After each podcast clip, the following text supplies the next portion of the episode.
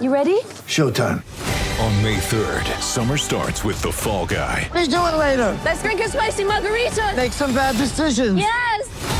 Audiences are falling in love with the most entertaining film of the year. Fall guy. Fall guy. Fall guy. That's what the poster said. See Ryan Gosling and Emily Blunt in the movie critics say exists to make you happy. Trying to make it out? Nope. Because I don't either. It's not what I'm into right now. What are you into? Talking. Yeah. The Fall Guy. Only in theaters May 3rd. Rated PG-13.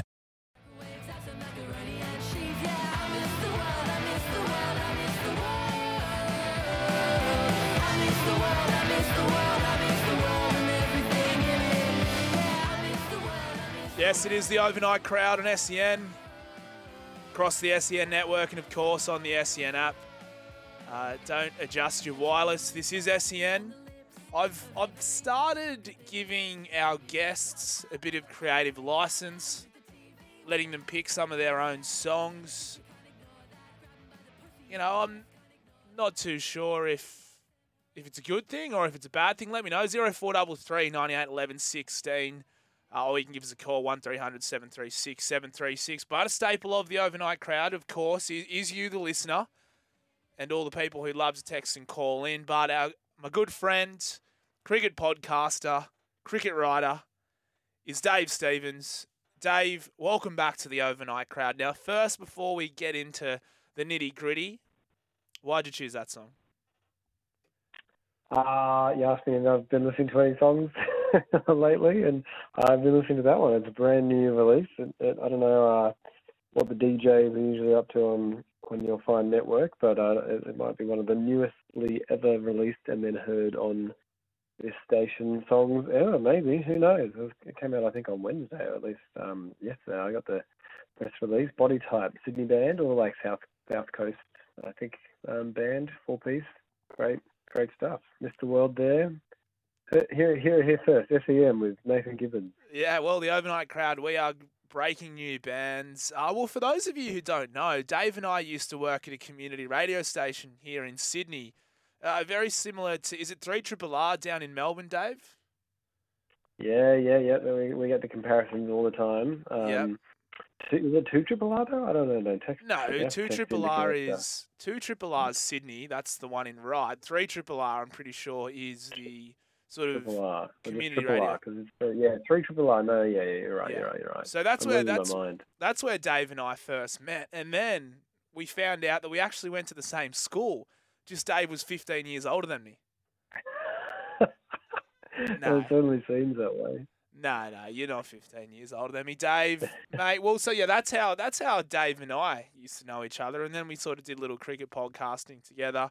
You know, he's gone on now, and he's um he's a family man with Mhm, with a child and with a nice house in the inner west. Now, Dave, we got a bit of love last week on the text line, and it was about your Gunners, who I believe they had a win on the weekend, did they not? Uh, yes, we did. I was told to keep the faith by one of your excellent listeners. Rooster Mars, and, that was uh, Rooster Mars Stevens. there we go. So then the, that's all paid off because not only did we get a win, uh, it was an, a brilliant win, an epic comeback. Came from behind twice. Um, last minute, two last minute goals to beat Aston Villa. Uh, tricky little fixture there, but then also got the news that um, Yes. Man City gave up a one goal lead at the very end of their game against Nottingham Forest. So it all came up good for us over the weekend. Um, the, the the the season is just going to be full of these twists and turns. So I'm going to be riding on every single one of those results. But um, I've really got to learn to just have a little bit of patience, keep the faith, Yeah. uh, as your text told me, and just see what happens. But yeah, you know, the faith is now restored. Well, uh, Arsenal play Leicester City this weekend, and and if I'm right, Dave, they've they've only got the Europa competition, which starts in a few weeks, that they're left in.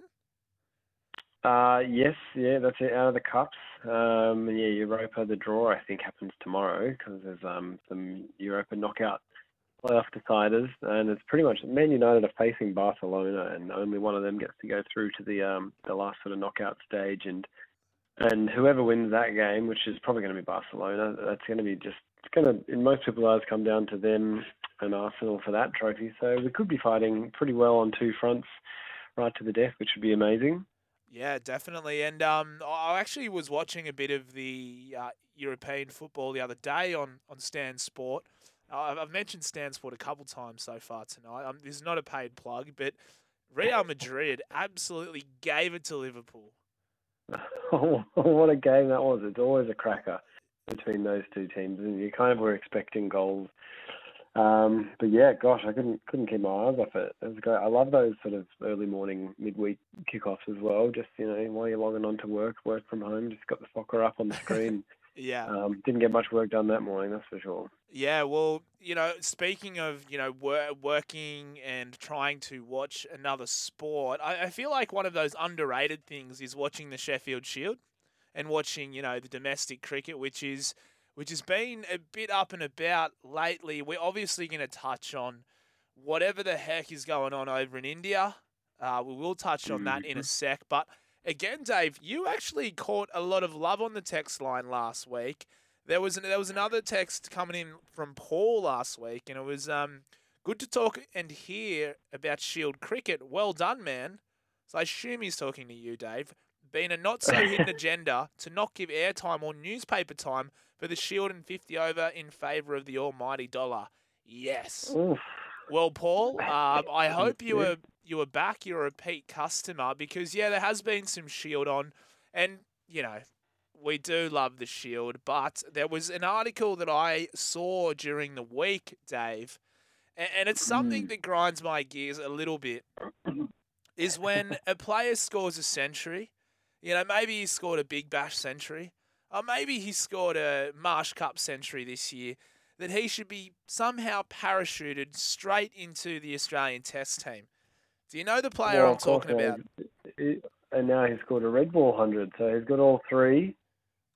And that in some journalist eyes qualifies him to um, kick out one of the incumbents and get on the plane. Yeah, well, if you are playing along at home uh, in the match I'm talking about, Victoria have defeated South Australia. Uh, Victoria playing very well, and Matt Short taking out man of the match with a 70 in the first innings.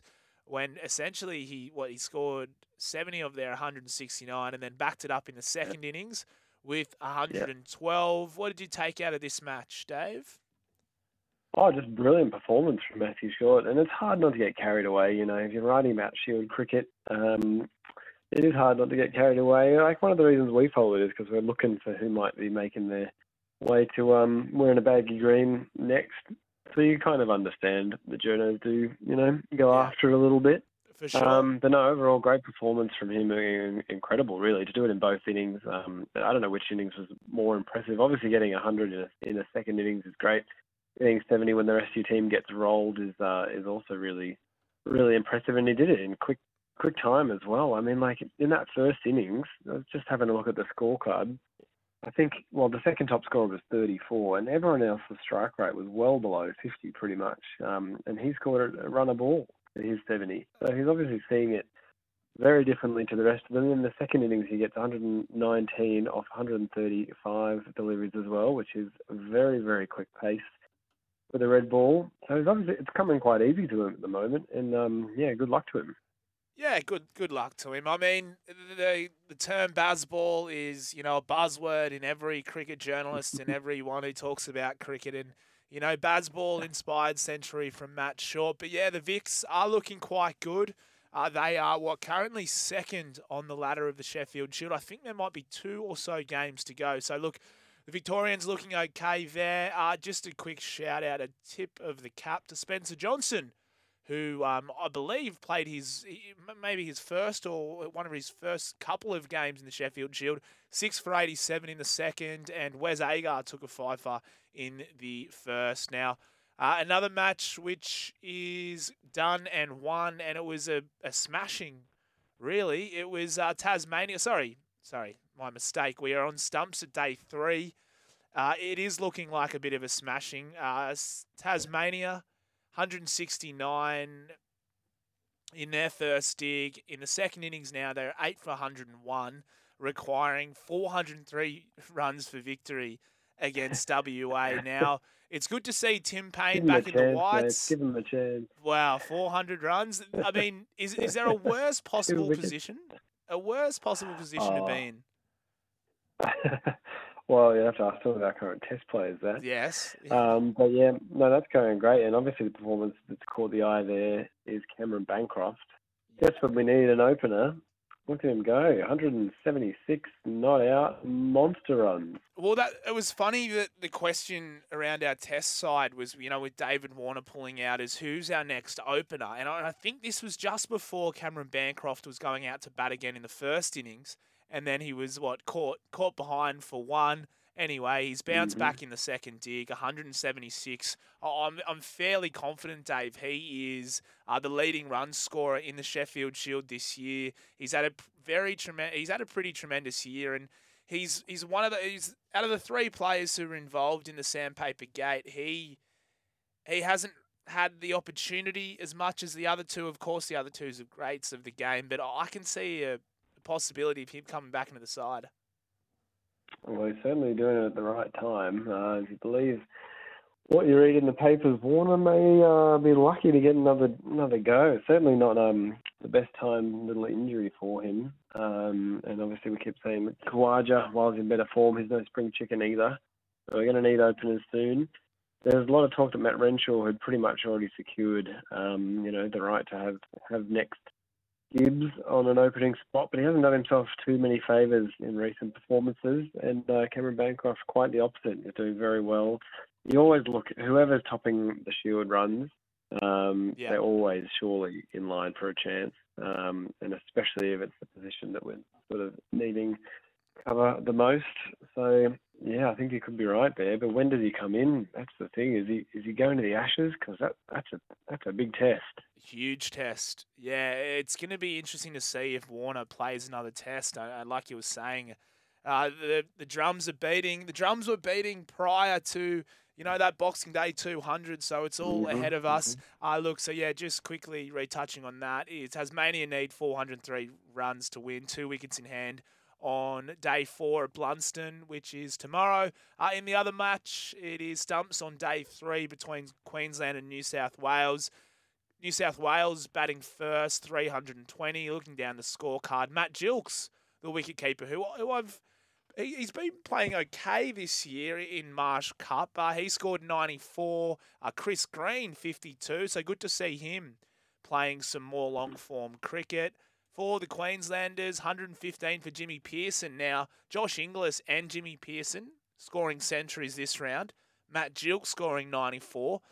A Mm. little bit of pressure on Alex Carey? I don't believe so. Uh, in the second innings for New South Wales, we look down the scorecard. Well, Mark Steketee, Michael Neser in the wickets. I mean, it's pretty much. Would would it be a Queensland match without those two taking a bulk of the wickets? And young off spinner, I believe, Jack Sinfield, three wickets there. Uh, Dave, what have you have you caught anything much from this game? No, Jukes, uh, six runs shy of what would have been his uh, maiden century in that first inning, so unlucky to him. Uh, and yeah, look, those two teams, Queensland probably still consider themselves maybe an outside chance. Um, but New South Wales, look, it doesn't look like they are going to be getting themselves their first win. What would be their first win of the season? They're um, looking like Queensland need 198 runs. They're looking like they're on their way to do that. And uh, boy, when was the last time New South Wales went winless in a Shield series? Well, there is a good. That's a good question. We'll pose that to our overnight crowd audience. Zero four double three ninety eight eleven sixteen. Last week, Dave, I put out to the audience who has the most fifty over domestic centuries in Australia. Can you can you think of that one? Oh boy, you got me. You told me 50 over domestic centuries. We talking like a Michael Bevan? No, no. Or no, no, no. A Vic- top order player probably. Victorian Channel Seven commentator. Victoria Channel Seven commentator. It would be Brad Hodge. It would be Brad Hodge, yeah. 20 domestic uh, centuries because uh, Dan Hughes, I think, got his 14th. He's been in a rich vein of form. But yeah, okay. So when's the last time New South Wales went winless in the Sheffield Shield? Well, that's a, it's a good question. 0433 98 11 16. Now, Dave, we've been, um, obviously, we love a bit of the Shield talk, but Australia, over there in India, it has been it's gone pretty much from bad to worse. I know, and just when you thought that we were coming back into it with a decent showing in the first innings, uh yeah, all came crashing down. I mean, decent showing in the first innings, decent showing on the first sort of first sort of go of it. Um, a couple of players did pretty well. Peter Handscomb did all right. Uzi Khawaja did brilliantly, um, but they were pretty much left in the lurches by everybody else. Uh, we ended up getting 263 in the first innings, which wasn't enough compared to the start that we made, but it was, I think, one or two runs more than what we got in the first innings last time we won a game over there. So you had a little bit of hope, especially once the GOAT got the ball, Nathan Lyon. Anything looked possible. Uh, going into day three, anything still kind of looked possible, and then boy, oh boy, where did it all go wrong? The confidence of these guys must be absolutely shot. We had a long time between games two and three. Yeah. Cummins has flown home. Warner's flown home. Cummins is coming back, of course. Um, Agar has flown home. Yeah. It's been a pretty tumultuous tour. Hazlewood's flying home as well. I just Boy, what's going on? I, I just I I struggle to see. Okay, so say you're two 0 down in the series. You've got uh, what is it like ten days off between the third test. It, are we not thinking there should be these? I, I know Pat Cummins has obviously got family issues. He has to come home from, but where are the experienced leaders within the group saying, you know what, boys, this is still a huge year for us in cricket. Okay, we've lost 2 0, we've been embarrassed, we've still got two test matches to prove, hey, we are still a great side in international cricket. We can then take some confidence into potentially the World Test Championship, then, of course, go to the Ashes. I Warner, Smith, Cummins, Hazlewood, all gone. So who's left? You know, you got Usman Khawaja, who, yes, had a good second test, but hasn't been scoring the runs as well as he would like. You got Travis Head, who was dropped for the first test. Alex Carey, of course, you know, one of the, the next best thing in Australian cricket. Mitch Starc, who hasn't played a test. And then Gary Lyon, who, you know, of course, is another leader. But uh, it was evident watching the test that Warner and Smith are big parts in this side. I just don't know where, where the leadership's coming from. But I guess they've got they've got a week still before uh, Wednesday next week, which you can of course hear on SEN.